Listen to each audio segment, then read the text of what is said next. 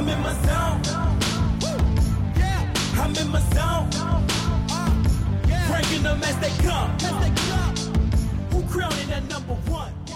Welcome to In the Zone. Today we have a special guest. He's the CEO of Uninterrupted, Spring Hill Entertainment, the business manager for LeBron James, a good friend of mine, and man, I respect and admire greatly. Maverick Carter, man, great to have you here in the zone. Chris, thank you. I appreciate you having me here in your wonderful studio doing your show. I appreciate it. Nah, man, it's great. It's great. And uh, look, before we get started, we are here the day after game four. Cavaliers won. What'd you think of last night's game? I mean, the very obvious thing is that Kyrie Irving was unbelievable. It was a very well contested game. I thought the game was a fantastic game to watch. I thought the Celtics played really well again. I thought they moved the ball. They really challenged the Cavs on defense.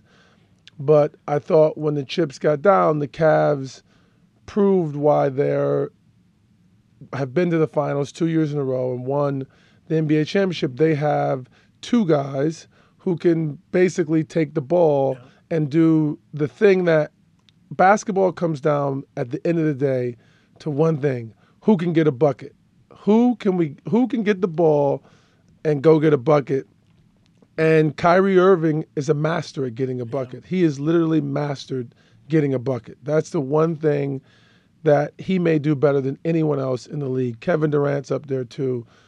He has a knack and a will for getting a bucket as good as anyone in the league, probably better. Him and Kevin Durant are saying Steph's up there too. And Kyrie just started doing that in the third quarter. They just gave him the ball and he just went to do it. LeBron was obviously in foul trouble. And I thought LeBron did enough to support Kyrie, but Kyrie really did what it takes in basketball. Can you go get a bucket? And he did it. It's interesting because a, a lot, like you said, LeBron supported Kyrie and he had 34. You know, like he, he gets 34 and people think it might not have been his normal game. First half, he obviously had the four fouls, which he's never done, but he certainly didn't look like himself. When you're watching that, knowing him as well as you do, what were you thinking in the first half? I was thinking specifically to LeBron yeah, or to the LeBron, team. To LeBron. Specifically to LeBron, I thought in the first half he was coming out and he wasn't just letting it fly, just like let it go. I mean, going back to Kyrie, I mean, Kyrie, as I said, is mastered getting a bucket. Like he just is a master at getting a bucket. Like he is the professor at that. No question. But the one thing about Kyrie I notice is is more than probably any player I've ever seen play at this level, he just plays loose. He, I mean, he looks like he's on a playground, and he's in Game Four of the Eastern yeah. Conference Finals. Yeah. He's in a, you know, one of the biggest games in his career, and he's just playing loose the way he dribbles, the way he takes the ball, he's spinning it, he's reversing off the backboard. It's like playground stuff, but he's mastered that. And so I thought when I was watching the beginning of the game, LeBron got the early fouls, and then he was he he couldn't be himself. He wasn't mm-hmm. loose and just letting it fly, letting go. And then it's like to my point, he had a very good game. Obviously, he had 34 points. I don't, I don't even know his rebounds and assists. assists, five Yeah, and he probably shot you know Shot 15 55 for 27. Yeah, which is fantastic. that's a that's a Exactly. fantastic game. But what I mean is, in, when I say in support of, is in that third quarter when Cleveland came back and stretched the lead, it was all Kyrie just getting a bucket and LeBron was just supporting at that point. And then when I say he did enough in the fourth quarter, he, carried it all the way out and finished it all the way out. I don't know if Kyrie was a little tired or he just wanted to let LeBron do it, but he let LeBron go and LeBron got loose and started letting it go. And I think uh, Kyrie doing it got him going too. Well, let's we'll get back to some basketball, but I want to talk about you and what you're doing. Um, you've got the Wall, the game show. You got Survivor's Remorse. You got podcasts with Uninterrupted with Richard Jefferson, Channing Frye, Draymond Green. We know LeBron is living his dream. It seems like you're living your dream too. Is that how you feel? I would say I feel like I'm having a lot of fun. I'm doing what I think I'm the best at. I'm doing what I think um, I spent a lot of time a lot of time studying and learning. I started my career at Nike, and as I tell people, Nike sells footwear and apparel, but what they really do better than anyone else is tell stories. They've never really. They always tell us about the greatest athletes in the world. They really allow, allow us in and tell us stories about Serena Williams, about Michael Jordan, about Kobe Bryant, about Tiger Woods, and then they happen to sell shoes also. But they're really a storytelling company in the way that Disney is or Warner Brothers, and that's where I started my career, and that's where I learned. So when people ask me where I graduated college, I say I graduated from Nike. So I graduated from the best storytelling school in the world, the best branding and storytelling school in the world. So at Uninterrupted in Spring Hill, we're telling stories. At Uninterrupted specifically, we're telling the stories that the athletes want to tell. That's why our podcasts, some of them, a lot of them are hosted by athletes. Mm-hmm. We've done different series and documentaries and and social series that are all about the stories that the athletes want to tell. And we want to become the media company that the athletes come to and go, "Hey, I want to tell this story. Can you guys help me figure out how to tell this story?" What if they said to you because you know a lot of times athletes feel like them, and it's true in many cases that the media, you know, we we edit what they say. So sometimes it may not come out like the athlete meant it or wanted it to come out. What do they say to you about just having that freedom to do it exactly like they wanted to do it? Yeah, I mean, listen, we're uh, at uninterrupted. We are not journalists. We're not like yourself. You're mm-hmm. a proven long-time journalist. You work at Fox. Fox is loaded with journalists. You know, even though you guys are on TV and doing podcasts now, at the core, you guys are journalists. Yeah um, also, obviously, ESPN. We are not that. We're not journalists. We're not chasing stories. We're not looking to break news. We're looking to tell the story that the athlete wants to tell, and, and from their perspective, and really help them shape that story, format that story, and get that story out. And and we're not competing with journalists. We're not competing with. We're not here to replace sports media. I think we're here to also enhance the the fan and the consumer's insight and mm-hmm. feel about sports and about the athletes. One of your most popular podcasts, Dre Day with Draymond Green. Now, the average basketball fan, I think, thinks Draymond and LeBron are like enemies. You know what? What is their relationship? I mean, because you obviously are LeBron's one of his best friends, and you're working with Draymond, and you guys are close too. Are they cool with each other? What's their relationship like? Draymond is a very interesting guy. I mean, he's really found his way as well as any athlete executive I've ever seen. I mean, mm. he really found a place and he's and as much as he's a great basketball player, I think he could be a fantastic executive in business because if you watch the way he plays on that team, he manages that team, it's it's really executive like and it's really managing of people the way an executive has to do, the way Jamie mm-hmm. Horowitz has to do here. And I don't think anyone ever looks at basketball players or athletes that way. But I think, you know, Draymond always has a story to tell. It's funny when we were coming up with the show and we were talking to him about doing Dre Day, he wanted to do it because he's always got something to say. Yeah. That's that's how he is. Obviously, you guys know that. Everyone covers him. And we came up with a segment called Explain Yourself. And his partner Marcus Thompson was like, we're going to do a segment on the show where Draymond has to explain something that he did over the last week or two. And I, in the meeting, I said, I don't know about that because who's to say? Is there always going to be something? And we were, we went back and forth, and we went with the segment. And every show, there's been something where Draymond had to explain doing something, you know, technical fouls, yelling at the coach about a timeout, this or that, or whatever it is. It's always been something. So I think Draymond is very unique in that way, and I think him and LeBron on the court, they're they're the most adversarial on the court. A lot because they're alike. They're, I think they're the smartest two players in the league. I think they're just brilliant basketball players. They really understand. It's one thing to understand the sets that the coach is calling or the plays that the coach is calling, or we're going to run a down screen to get KD open. Mm-hmm. But it's another thing. This is this is really applicable to football.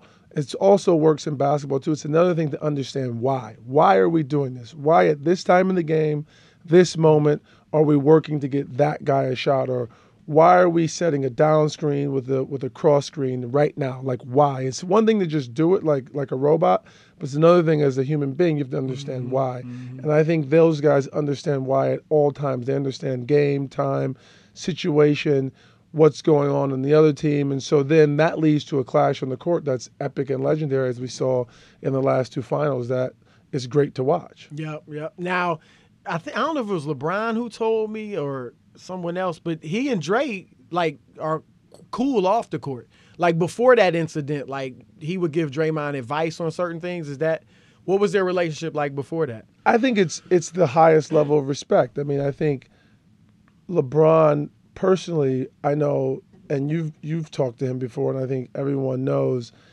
LeBron respects first and foremost someone who shows up to work every day, does their job, and does their job in an intelligent way. Mm-hmm. And that's on his team, that's on other teams, that's in work, that's in business, that's if he's looking to invest in a company. And he looks at Draymond as that type of person who works, shows up every day, puts in his work, does his job, does his job in an intelligent way, and is and you know what you're going to get from him. So that's what LeBron respects. So he has the utmost respect for him as a as a player and as a as and as a person who does that. Have they talked since the finals? Yeah, absolutely. Oh, I mean, they've played twice. They were at the All Star game. Of Yeah. course, they've talked. Okay. yeah. Now trophies, you've got a some. Do you mind talking about that? Of With course, trophies coming to. up. Now t- tell me what that's going to be because it's uh, centered around tr- LeBron and Draymond, yeah, it's right? running right now. So Trophies is running on uninterrupted.com now and on our YouTube page and um, in partnership with Beats. Trophies is a series that we started. I mean, we basically, I was telling people, it's like w- the, the whole Warriors Cavs thing, uninterrupted. We were ahead of it. We started this. This is the third year of Trophies. We started Trophies at the beginning of the 2015 NBA playoffs.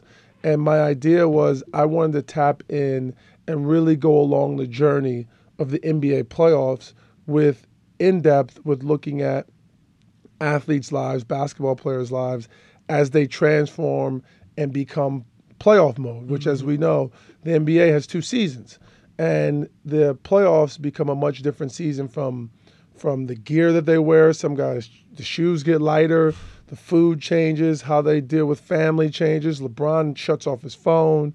So I wanted to tap into that and show people that, and not even from a perspective of listening to a guy talk, but just going along the ride and being almost being able to see something that you feel like, whoa, I don't know if I should be seeing this, but really go along that ride. And we started in 2015 during the playoffs, and we got lucky. The Warriors, we we did it. Draymond was on board. He was willing to do it. He said, I'm doing it. And LeBron wanted to do it too. LeBron really wanted to show that journey, and Draymond did too. And those two guys happened to play against each other in the finals. And then we brought it back last year because it was a big hit and a huge success. So we brought trophies back in 16 and we brought it back again this year. So we were actually, I don't even know in 15 who were the two favorites to go to the finals. I don't even know. I guess it would probably would have been the, the Hawks were the one That was LeBron's first year there. in Cleveland. Yeah, is- the Hawks were the I, one I seed. still thought Cleveland, but so you still Yeah, thought. Cleveland? The Hawks were the one seed in the. Yeah, the Warriors were the one seed in the in the West. yeah, it was the first year the Warriors won. but 67. no, I don't know many people were picking them yet. No, I think some people thought the Clippers, Clippers um, were the- Spurs were coming off their championship. That's the year the Clippers were up on the Rockets in the yeah, second yeah, round. yeah, three So one. Clippers were in there. Clippers should have played the Warriors. They upset the Spurs. Clippers upset the Spurs. and they should have played the, Spurs. Warriors. People were picking Yep, the Clippers, yep. and, the, and the Warriors were picked too. But we obviously had them both picked since the beginning. So this year on trophies again, we've actually stepped it up a level.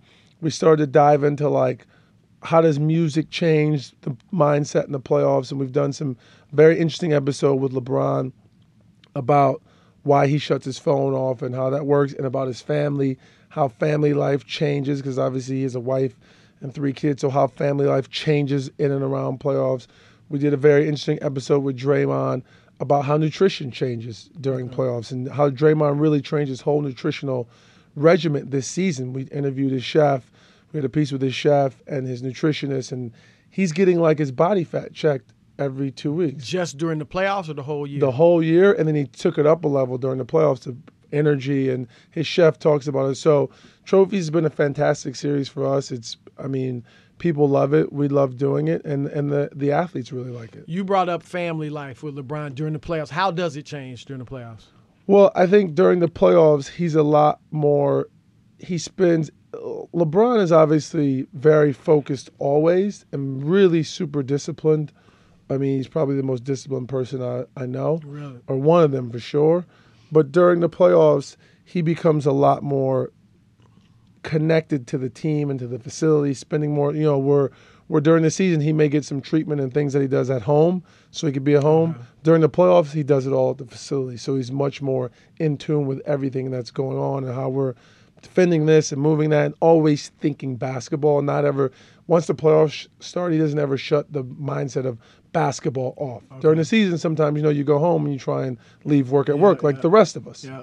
So Savannah and them know just all right. It's playoff time. Yeah, he's to be mindset on basketball all the time. Now you mentioned music too. Does does the music he listens to change or anything during the play, or Draymond even? Yeah, I think you know they talked about both of them talked about having a calm, like like a calm before the storm during the playoffs. So like on the way to the game, there's a certain mood of music, and as you get closer and closer to the game, that intensity and that mood building as the music builds a bit. It's a bit if you think about it a bit like a like an orchestra playing and as the scene gets heavier and thicker and you get closer to the main scene, the music building, which I thought was extremely interesting. So is it like in the drive to the arena, they may listen to smooth jazz? I don't know. And then when you get to the arena, you're warming up. Is it more? Yeah, you're you getting with going. your hip hop or yeah, whatever? you're getting going. You're getting the bass going. You're getting the music really, really going and getting yourself tuned up as you get closer and closer, as they would say in boxing, closer and closer to the bell. That's in basketball, closer and closer to the jump ball. Wow. Um, future projects on Space Jam 2. Uh, We're, it's in on? development. We're um, we have a fantastic uh, guy in Justin Lin who did Fast and the Furious, director um, attached. We're uh, we've seen an early script, gave notes, so we're working on it. We'll see what happens, but it's something that LeBron wants to do. It's something that Warner Brothers wants to do, and we think if you know we will only do it if we can make it fantastic and great and build on the legacy that is Space Jam, which is such a legendary movie and has and is seen and has such high esteem. If we can build on that, then we'll do it. If we don't think we can build on it, then we won't do it. Do you have any desire, not to be an actor, but you know, any of these movies, would you ever make cameos, No, or you, no. you have no desire for that? Zero. Has that always been the case? You just always like more being behind the scenes, or I'm just I don't know if it's more I like being behind the scenes. I just there's no way I would ever want to be an actor or be uh, being in front of the camera has never been a dream of mine. It's never been something that I wanted to do. yeah. Now the Four Horsemen, you, Rich Paul, who's now an agent with Clutch, uh, Randy Mims, LeBron's kind of personal assistant. Um, first of all, do you guys still go by that nickname?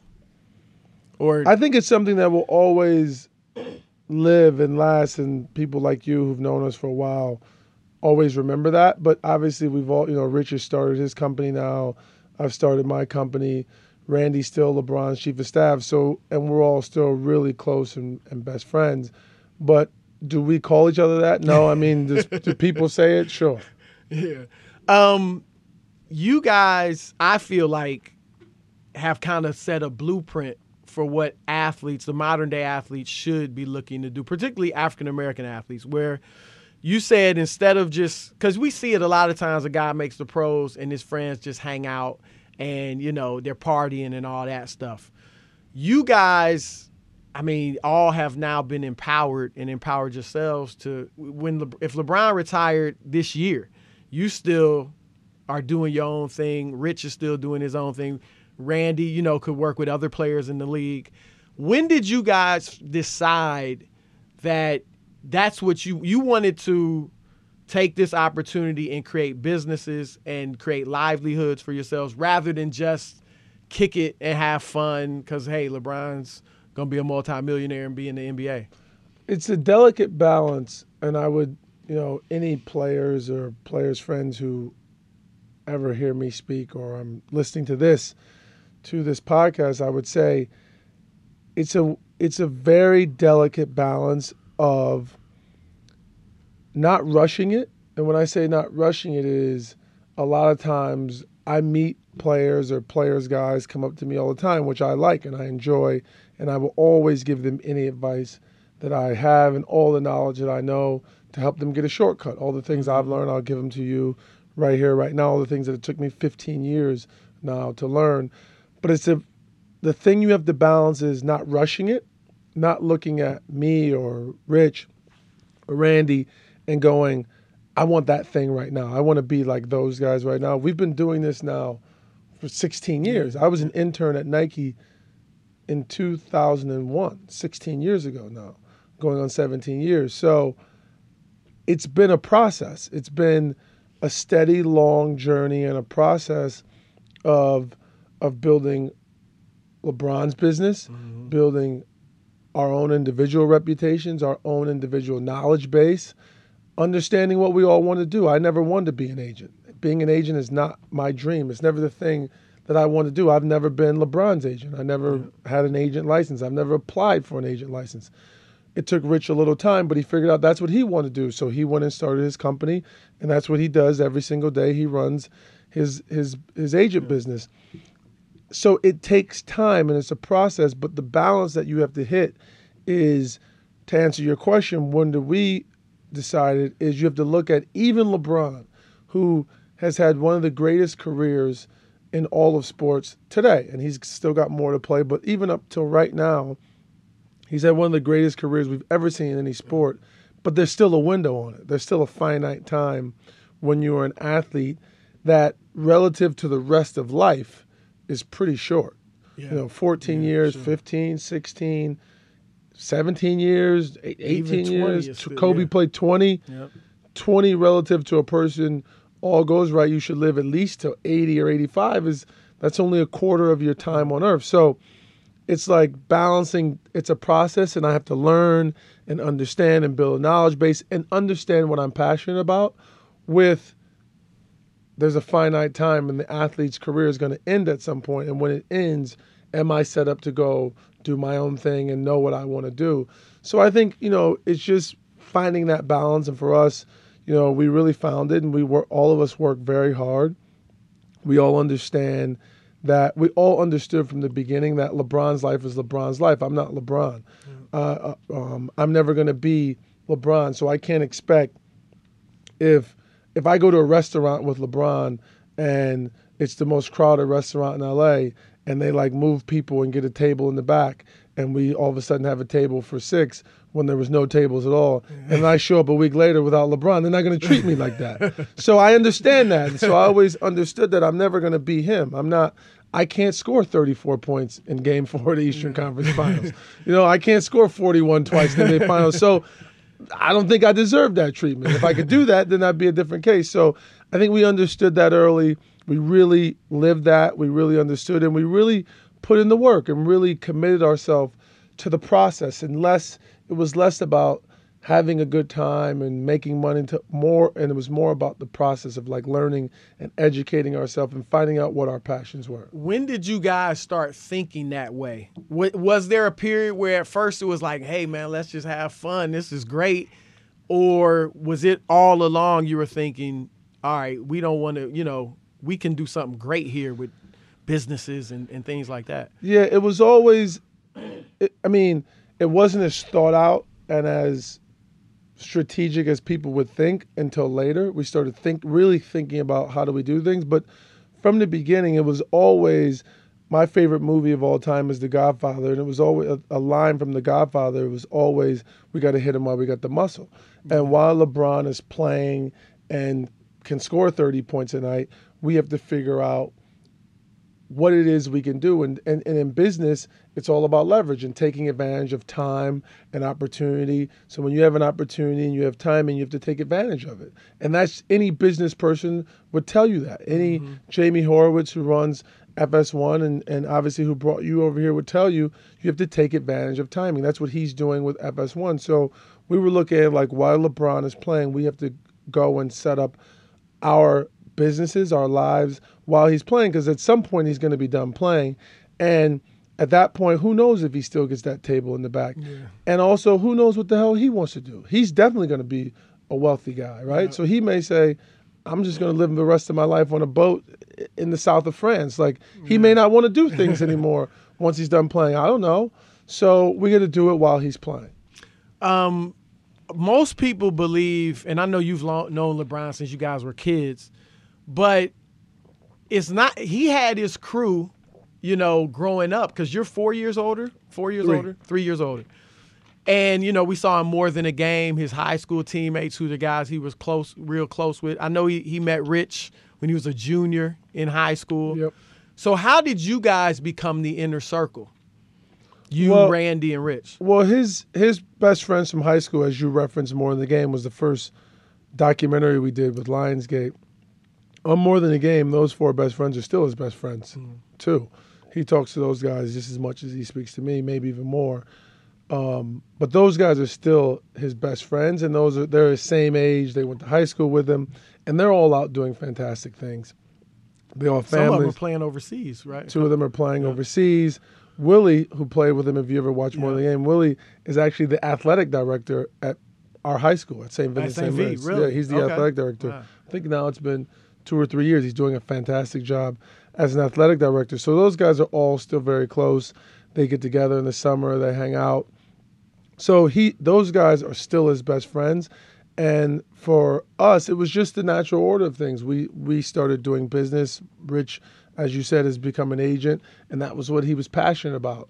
And I did my thing. Drew and Rome, they're they were passionate about still playing. They're still playing, uh, still very good pros. I think they've each had ten year pro careers or eleven year pro careers. So those are all still his best friends too, and considered part of his inner circle too. So you, the way I um, I may be wrong. The way I've envisioned it is because you and Le, when how old was were you when you met LeBron or knew him? Um, I was eight. It was my eighth birthday, and he was five. Okay, so the way I envisioned it, I don't know how close you guys were at that age, but I kind of I know you were a good athlete, and I kind of was okay. Well, you you were player of the year. I'm gonna give you some props because I covered high school sports in Ohio little before you, but player of the year I was okay. at St. Vincent, St. player of the year in Ohio. I wasn't a great athlete. I could think the game though. So who was your game like? My game, Like if you had to compare it to if a I had to compare it, it was a little Mark Jackson, like later Mark, not St. John's Mark Jackson, like Indiana Pacers. but you scored more, right? Uh, I mean, I was like 17 in high school as Okay. a senior. So it was a little Mark Jackson, I would say, like Indiana Pacers, maybe a little New York Knicks, Mark Jackson, um, mixed with a little bit of because I played like point guard, but then I could also play a little bit of down. I could guard like a bigger guy just because I was willing to do it Yeah. and I understood down low. So a little Mark Jackson mix, probably a little Jalen Rose, but I wasn't as t- I'm not as tall, nowhere near as tall as Yeah. Jalen Rose. So it's somewhere in that range. That's pretty good. But Jalen's a good player, but Jalen's not like a. I wasn't a super athlete. yeah, I couldn't like leap. I couldn't run Could you, you could dunk. I could dunk, but not. I'm Yeah. not. I wasn't like getting a dunk every game. You know, yeah. not nowhere near that. Well, you were. This is a huge claim to fame. You're the last teammate of LeBron's to lead his team in scoring, Well, and probably the only one. Right? more. He actually probably ended up. He ended up averaging more than me. Really? year as his freshman was- year, because as we got into the playoffs, he in the state tournament he went crazy. Uh, I think he scored 25 and like 30 in the last two games in the state. Okay. So he ended up averaging more than me. But I am the last player to get MVP on a team he was on. Okay, okay. That's a huge claim to Yeah. fame. and you played football too. I played football too. Yeah. Did I you mean, play all Ohio- four years? I mean, you you in Ohio, kind of every kid, Yeah, every boy huge. plays football. Yeah, it's like a yeah. it's like a like a rite of passage. You gotta have no, to play no football. que- It's a football state. Hundred percent. LeBron really put it on the map in terms of basketball. For the most part, you had a few. Yeah, you know, had players. I mean, there's obviously before my time and probably even before your time, there was Jerry Lucas yeah. and John Havlicek from Ohio, Nate Thurmond, Nate Thurmond and Gus Clark Johnson, Kellogg, yeah. Clark Kellogg. So there were like Jerome Lane Jerome thing. Lane. There were Jimmy Jackson. Yep. So there were one-offs, but for sure, LeBron has made Ohio all after him considered kind of like a hotbed for hoops. Yeah. When I was in high school, kind of pre-LeBron, it was like there were players, but there was never anything like that jump. You know, Michael Redd play, was from Ohio, Kenny Gregory, but LeBron made it more thought of as like a basketball state Yeah. for sure. It was it, before him. It was like, yeah, there were players, but it, you know, even when Jimmy Jackson, who He before was LeBron was probably was the like best high school, yeah, the best high school player ever in the state. Yeah. Uh, pre LeBron, it was still a football state, Yeah. you know, because of Ohio State and because of what we do. You know, I think we have besides probably Texas and California the most Division One football schools in the country. So it was definitely always a football place. So I played football for sure. You were a receiver too. I was a receiver and a strong safety. I played both. Okay. Um, I envisioned it like growing up. you, we all got that kid who's older than us, who's a really good athlete that we kind of look up to. Mm-hmm. That's how I envisioned it was with you and LeBron. And I mean, and I'm humbly was was that kind of how it was because you were yeah, older, I mean, obviously. yeah, I was older when he showed up to high school. He was a freshman. I was a senior. He was super talented. I mean, he was super cerebral, knew the game at a, at and had instincts and just understood the game at a different level than than anyone.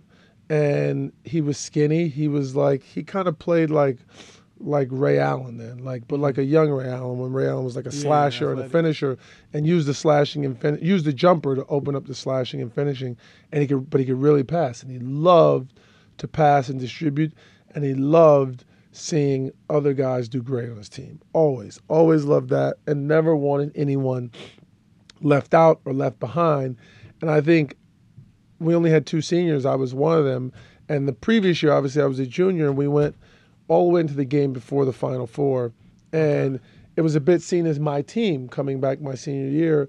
And him and his, the, the other freshman, Willie, Sian, and Dru came in, and they were super talented. And I think he recognized that I also saw it as in order to be, for our team to be great, these these young guys are going to have to grow up and be good too. So I welcomed them with open arms. I never once like, no, this is my team. Okay. I was like, we're going to be good.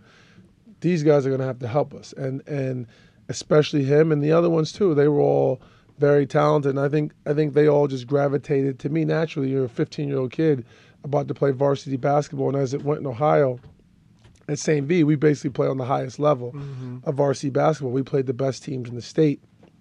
And I think they just saw it as like me welcoming them with open arms and still, but also still being stern and being a leader and teaching them how it went on varsity. You know, Yeah, it's a new yeah, thing. It's a new level. Yeah. How close were you guys before he got to St. V? We were close, not super, super close. We were because we were close as kids. I knew him as a little kid, as I said when I was eight. But then LeBron moved around. He, I stayed in the same neighborhood. I literally still own the house in my neighborhood, but I lived in that same neighborhood from basically my whole life Okay. until I went off to college. But then LeBron was in that neighborhood. He was in the projects that was next to the neighborhood down the hill. Um, it's funny. It's it's at the bottom of the hill, and it's literally called the bottom. I tell people that. Like, if you're from Akron and you ask LeBron where he's from, he he would say, "I'm from the bottom," Yeah. and it's literally at the bottom of a hill. Like the projects are literally at the bottom of the hill, but socioeconomically, it was at the the bottom too. So it was like a it's like a weird metaphor to sound from Yeah, the bottom, but that's what we called it.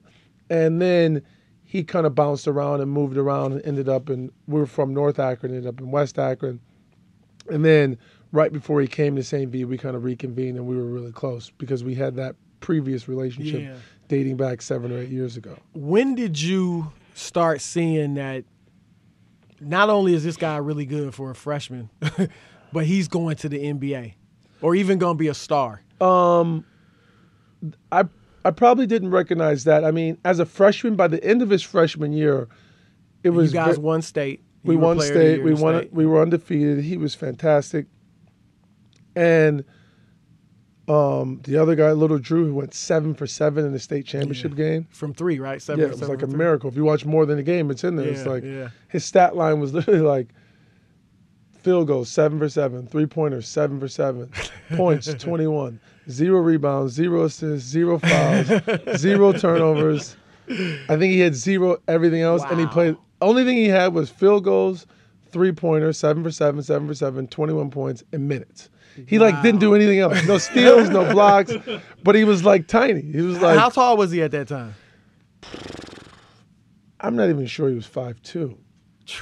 I mean, he might have been. Wow. I mean, he was like five one. I mean, maybe 125 pounds. Or That's something. incredible. And he just got in the game, and it was unbelievable. He came off the bench. I mean, and when you watch more of the game, you can see it. The footage Yeah. is there. He came off the bench, and the other team's fans were like laughing because his shorts were like to his ankles, um, and his drawstring was tied so tight around his waist. It was like, you know what I mean? Like you could see the string was so long after he pulled it, like went to his knee. so, but by the time that freshman year had ended, it was definitely clear at the end of his freshman year, I would say we were saying, because he grew, LeBron grew a lot. At the beginning During of his his, yeah, at the beginning of his freshman year, he was probably six foot or six one. Because I'm like six two. We were about the same. He was like six one, approaching on six two. By the that was in so basketball season starts in November. We won the state title in March. He was probably six three and a half, six four. Wow. Wow. So it was like, and you could I could tell by the dunks he was doing. Like it, you know, he was going from like one hand to two hand. As you know, Yeah, you play basketball. If you're dunking one hand, like I could never dunk two hand. Because once you go to two hands, it's a whole nother level yeah. of dunking. yeah. So he was dunking two hand, no problem, catching it, no dribble. So it was like at the end of that year, it was clear he was going to be a high major college player and probably a pro player. And our coach at the time, I think he said it like he's probably going to go straight to the NBA. He just felt that was the route for him. But then by the time his end of his sophomore year, it was clear like, oh, okay, this guy's going to be straight to the NBA and be a really good NBA player. And then by the time he was a junior, like, oh, he's going to be a star, NBA player. He's going to be like a, a superstar. He, It's Yeah. clear he's going to be a superstar. Then by the time he was a senior, the world knew him. Yeah. Now you were we were talking once before recently. You're saying when he was 16, you guys would go to the hoops gym, the famous hoops gym in Chicago, and play with a bunch of pros. Tell me about about that. Yeah, we that was he was he was 16 because I was 19. So he's going into his junior year, or He was going into his junior year. Wait, let me just think for one second he broke his wrist one year. he broke his wrist his junior year, I think, right? going into his senior year. Yeah. Yes. So it was that was in the spring. So it was the year before that, going into his junior year. Okay. I was coaching his AAU team and we were playing in a tournament in Chicago. It was kind of before the world knew about LeBron. But we were in this tournament in Chicago. I think it was Mac Irvin's tournament, who was a legendary AAU mm-hmm. guy in Chicago. And LeBron was playing fantastic. Him and Little Dru. And you know, we were kids. They were kids from Akron, and but we had LeBron. We knew how good LeBron was, and Little Dru could really play too. And together with LeBron, they were fantastic because Little Dru's a shooter. And you, as you know, you see today, yeah. it's the it was the same thing. If you put a shooter or a couple shooters with LeBron, you you got a chance in like any game. so, and we played in the championship. I'll never forget. It was a fantastic team from Chicago. I forgot their name, but Dee Brown was on their team. who Oh, yeah, up playing in played Illinois. yeah. And they had another guy. I don't think Luther Head was on their team, but another guy who ended up playing at Illinois or a Big Ten school, and they were really good. But we hung with them. In the crowd was a guy named Greg Ryan who worked for Tim Grover, and Greg happened to be he's from Cincinnati, still a good friend of mine to this day. But Greg came up to me and started talking to me, and um, one of my best friends was our assistant, who's now the head coach at Youngstown State. And we started talking. He started telling us he worked at this gym called Hoops. I, I had no idea what the hell Hoops was. And he started telling us about it. And he works for Tim Grover, and it's the gym. And like, yeah, I think I've heard stories about it. And he invited us over. So we went over that spring and took LeBron, and we were kind of just like in awe, literally like in awe. It was like, it was like this basketball heaven. It was like this little building with two courts in it, a weight room that wasn't huge but had all the technology. It was technology advanced for Yeah. weight weightlifting. But then during the days, like all the pros would come in, like Antoine Walker, Ron Artest, and Jamal Crawford, and all the pros would be. Paul Pierce was there, and Penny Hardaway, Stackhouse. They would start rolling into this gym. It was like a basketball heaven. They'd work out for like an hour, and then they'd play. They just like play pickup for like an hour. And at the time, Michael was retired, and Michael Jordan. yeah, Michael Jordan was retired, and LeBron had never even really lifted it in his life. You know, he was like 16, and Tim would like talk to him. Tim talked to him about lifting and why it's important. You know, he spent like 10 or 20 minutes, and we went there every day that for that kind of that weekend while we were in that tournament. G invited us back, so we went Okay. back. We had to convince our moms to let us go back up, and G was this guy. You know, he's like, they can come up and they can stay with me and just go to hoops for like a week. So we went back up and we went to hoops every day for like a week. And LeBron would roll into the gym. All the pros would be there. I mean, like, remember the Bulls? They call them the baby Bulls. And it was Yeah, like yeah. Jamal, Eddie, Ron. Out. Ron Artest was, I mean, unbelievable. I mean, he'd show up to the gym with like, Ron was just, he'd show up with like no socks on and hoop. Like, Ron, one thing about Ron is he's a hooper. He's just like, he like forgot his socks, he just hoop. But you know, it, they would lift and then they would play. Tim would train all the guys. Okay. He had a couple of trainers who would help him, and then they would just play pickup like to games to seven. And at first, it was like LeBron was this 16 year old kid. They're like, you know, he couldn't get in the first game or two because they they're pros. They need Did to they work. know who he was? What, what, like, At the They know who he time, they had started to know he was because remember in his sophomore year, the game that made LeBron kind of his name kind of known is in his sophomore year they played a game in Columbus against Oak Hill, and St. V lost the game on a buzzer beater. But Oak Hill at the time had names that didn't really turn out to be NBA superstars, but at the time they were the best team in the country. They had this kid Rashaad Carruth, Billy Edelin. They had Bogus, uh, Bogans who went to Oklahoma State, Sagana. Diop, um, and Justin Gray. That was their starting five. And LeBron and his he carried his team and went tit for tat. I think he had like 33. And what happened was, at the time, B.J. Armstrong was the assistant GM for the Bulls. I think Jerry Krause was still their GM. Yeah. They were in the stands because Sagana, remember, went Yeah, straight yeah, to the league. And I think. Danny Ainge was in the stands. So all of a sudden, it was like one of those things where I think the pro scouts were sitting there and all of a sudden they're like digging through their program, like, who the hell is 23 on this? You know, they thought they were coming to see Oak Hill. Yeah, yeah, And I think there's articles you can go back and read where they talk about, like, I just seen the, I think BJ might have said it or Danny or one of them, like, I just saw the best high school player in the country.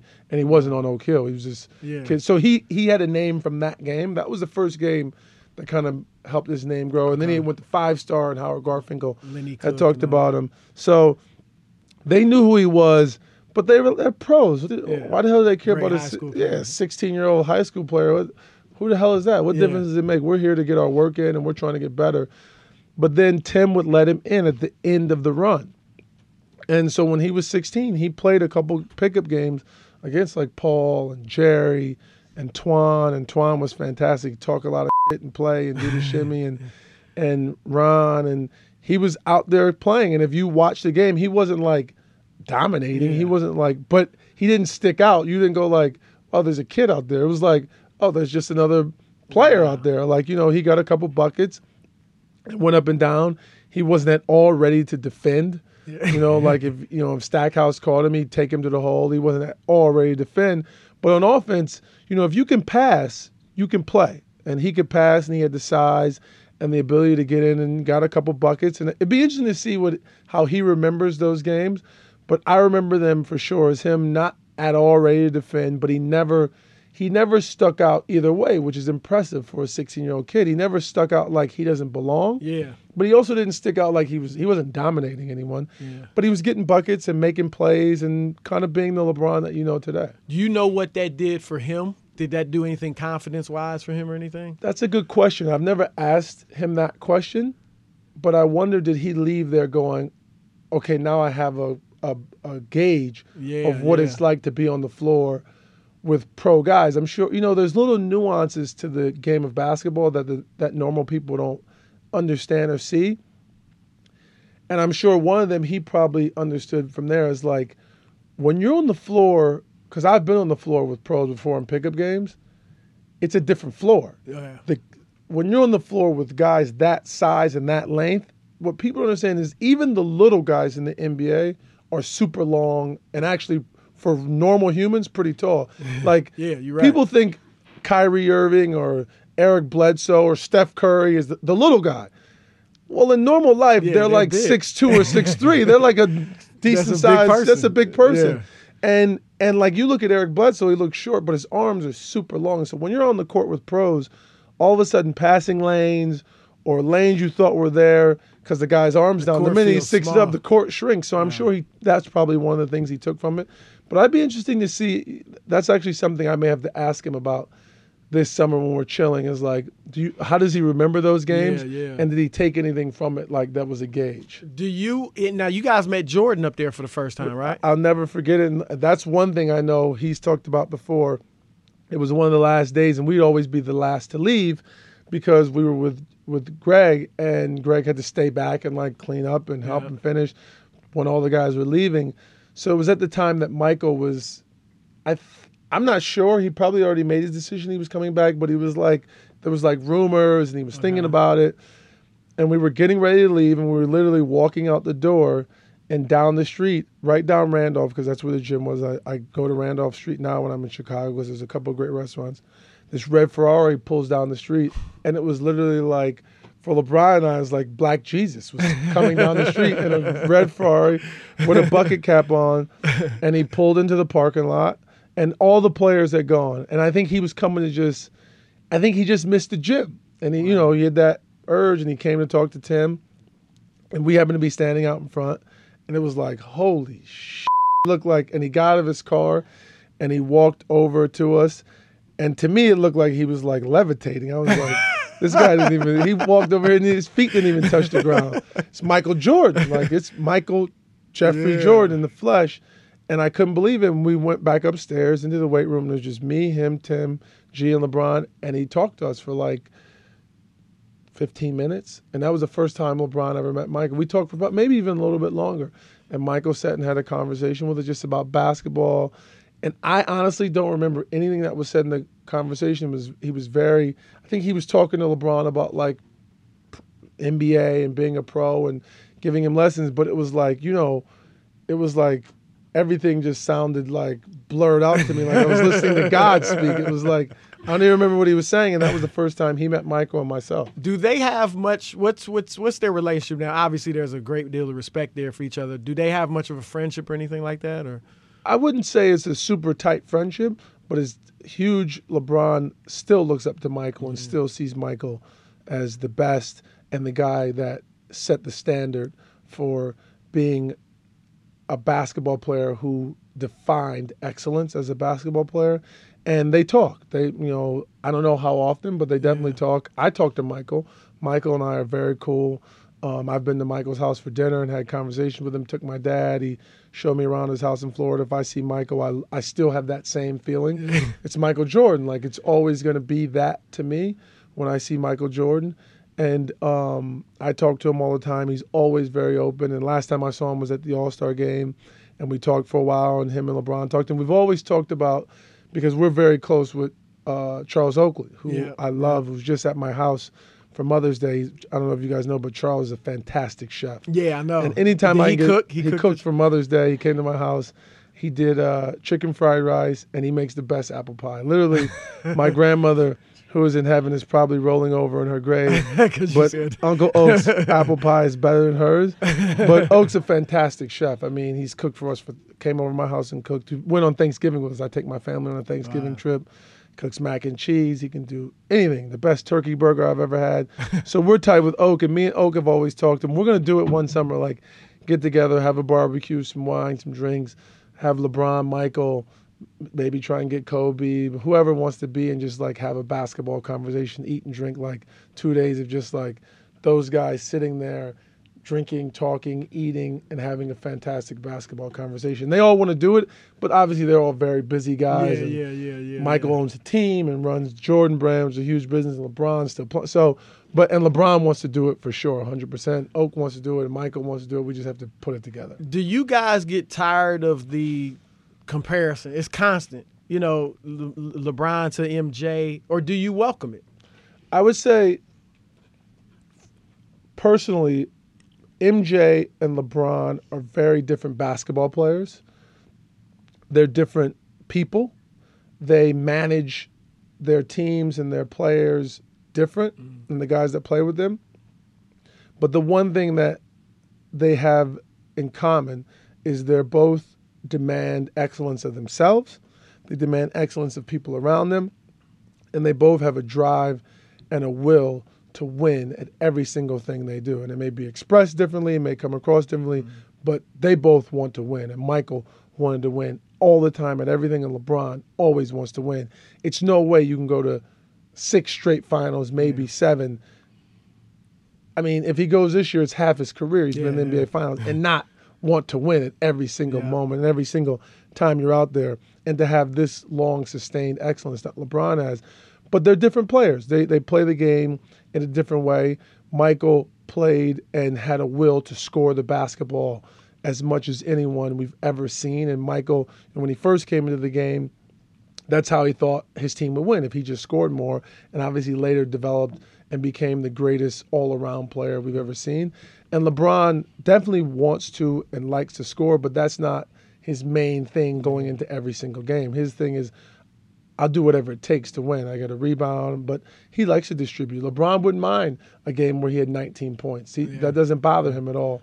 And letting, like last night, letting yeah. Kyrie go get his do his thing.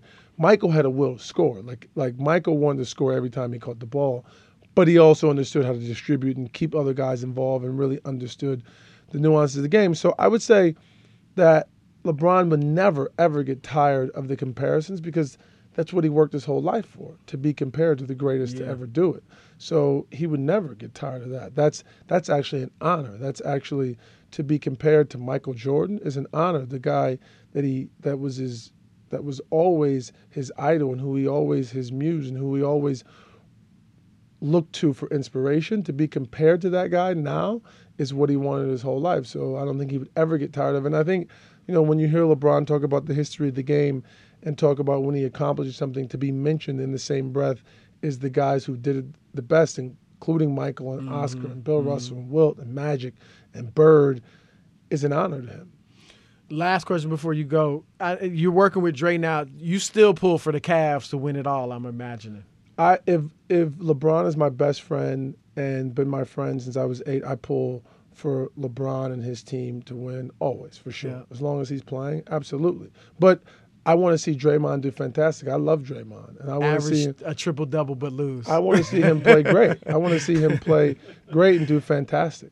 Um, how do you if it's Cleveland, Golden State? How you see it turning out? I mean, Golden State looks like the best offensive basketball team I've ever seen. I mean, when you have you know Kevin Durant with the ball driving, and if he kicks it he kicks it to the greatest shooter of all time. Steph Curry is the greatest. Yep. That is a, to me, a fact. Yep. The greatest shooter of all time. Or he can kick it to one of the greatest shooting two guards of all time, in Klay Thompson. Or he can go get a bucket. Or he can kick it to Draymond Green, who can get a bucket. Or most importantly, make the next play, which mm-hmm. people don't always understand. The thing about Draymond is when Steph throws it to Draymond, Draymond can actually make the next play, which is very vital to their team. Yeah.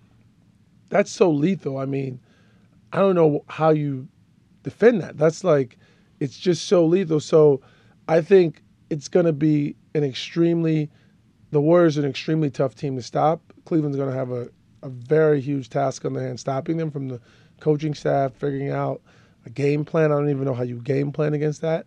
Um, but as I said, Cleveland has a fantastic team. They have LeBron who can go get buckets when yeah. you need to get buckets, and he can. LeBron's willing to do whatever it takes to try and get a win, whether it's a block, a rebound, guard the other guy. And then they have Kyrie, who is the a master, who is mastered at any given point. And if the game gets to any point, or it's we can't figure out what we should be doing on offense, you can give him the ball, he can go get buckets. That gives them a shot. But Golden State is, I think, the best offensive team I've ever seen. Yeah, I I kind of look at it the same way. Like Golden State, I think, is probably the better team, but because of the greatness of LeBron and Kyrie, they got a they got a good chance. I mean, I can't you can't ever count them out. You know. Yeah, so. I mean, you see what Kyrie did last night yeah. at a five minute stretch for five or six or eight or ten minutes. He can just go get bucket after bucket after bucket, and that's the name of the game. Who can get a bucket? Yeah. Well, look, Maverick. I, look, I can sit here for hours, and I'm coming over to watch a game soon. Appreciate again. it. Anytime you want. Anytime you want. Uh, but man, thanks for coming in the zone. Thank you for having me in the zone. I appreciate it, Chris.